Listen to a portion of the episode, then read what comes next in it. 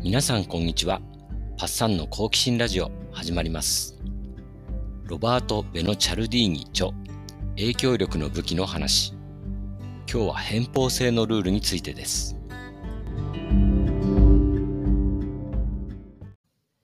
偏方性のルールという言葉を聞いたことがあるでしょうか何かをしてもらったらお返しをしたくなる心理のことです。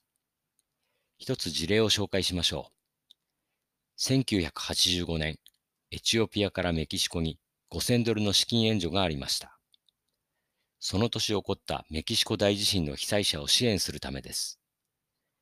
国から国への援助としてはかなり少額だな、と僕はまずそう思ってしまいました。しかし聞いてください。当時のエチオピアは世界最悪レベルの貧困に苦しんでいたんです。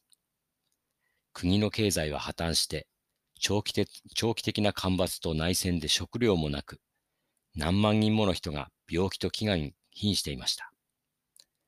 当時僕は中学生でしたから、テレビでその惨状を伝えていたのをありありと思い出しました。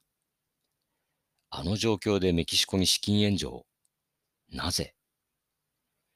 理由は偏方性のルール、つまり人類すべてに共通するギブアンドテイクにあったんです。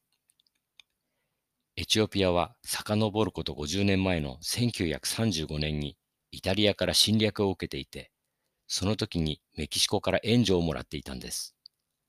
それを忘れていなかったエチオピアは、世界最悪の窮乏の中でもメキシコに感謝と友情を示したんでした。いい話です。このようなギブアンドテイクは人類すべての文化に共通するもので、この考え方を取り入れることによって人類は栄えてきたと言っても過言ではないんです。誰かを助けることは良いことで、それはいずれ自分にも回ってくる。だから決して無駄にはならないという確信が協力と共同のネットワークを作ってきたんですね。しかし、この心理を巧みについた商売のやり方があります。すぐに思い当たるのはスーパーの試食コーナーじゃないでしょうか。あれを受け取って食べてしまったらなんだか買わないと申し訳ないような気持ちになって、それほど欲しくないにもかかわらず買ってしまった。僕は何度もあります。先に何かを施す。そしてお返しの義務感を生じさせる。この心理作戦の利点は、もらう側が拒否しにくいという点にあります。何かを好意で手渡されたら、それを断るのはマナー違反だと考えてしまうんです。これをうまく利用したのが、1970年代アメリカでのハレークリシナ教会という宗教団体の活動です。彼らは街行く人々にただ花をプレゼントしたんです。その後で寄付のお願いをすると、その効果は絶大でした。膨大な寄付金が集まり、寺院建物の建立、事業の立ち上げなどで教会は大きくなり、アメリカ国内外で321カ所の支部ができるまでになったそうです。僕、これも似たような手に引っかかったことがあって、サッカーの日本代表の試合がある日のことなんですけど、仕事からの帰宅途中、家の近くの大きな通りで、外国人の女性から日本の旗をもらったんです。サッカー日本頑張ってと言って配ってて、うち子供がサッカー好きなもんで、頭の中で旗を持ってテレビで応援してる絵が浮かんじゃったんですね。すっと手渡され、思わず受け取ってしまいました。その後で、いくらでもいいので、よければ〇〇団体への寄付をお願いします。と言われました。うまいですね。500円寄付してしまいました。どんだけ引っか引っかかりやすいんだって感じですが。ちなみにですけど、さっき出たハレークリシナ教会は、今ではそんなに寄付金を集められてないです。理由は人々が気づいちゃったからなんですね。ハレークリシュナの人たちを見かけると遠回りしたり、プレゼントを受け取らないようにしたからなんです。そうは言っても、この手口に僕のように引っかかっちゃう人が今もいるんですから、この効果はすごいもんです。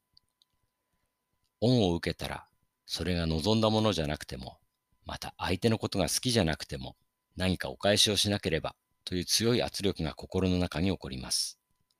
仮に嫌いな相手であっても、恩を受けてしまったからには、何か一つくらい向こうにも利益があることをしてあげようという気になるものです。このように偏方性のルールの力は強いんですが、さらにその応用編があるんです。本書ではそれを拒否したら情報法と呼んでいます。一度大きな頼み事をして断られる。その後に少し譲歩した形で、ではこれならどうでしょうかとさっきより小さなお願いをする。するとどうでしょう？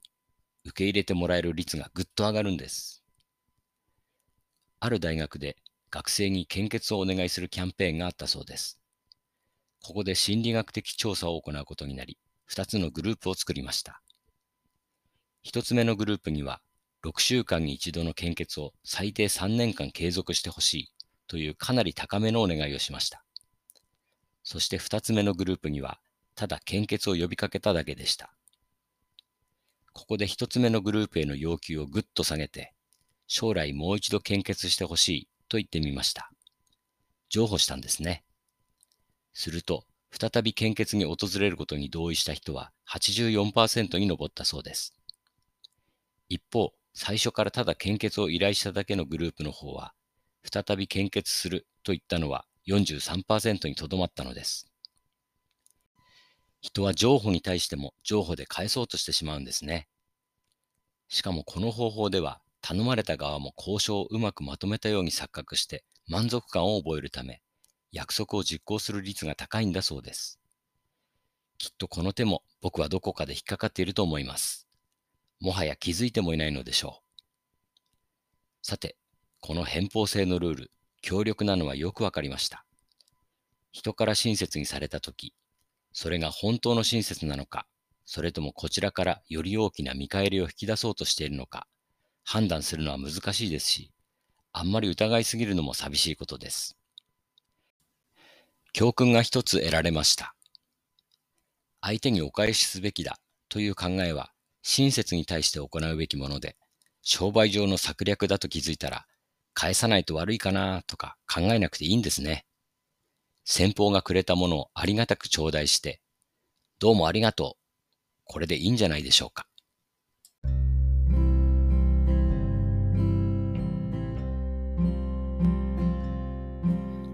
親切に対して親切を返す。これは人間に備わった素晴らしい能力です。エチオピアとメキシコの話は心温まりますよね。偏方性のルールが商売に悪用されているみたいにあんまり疑いすぎると人を信じて得られる喜びを失うかもしれません。個人的にはまあ一本取られたなぐらいでいいのかなと思います。それでは皆さん今日も良い一日をお過ごしください。バイバイ。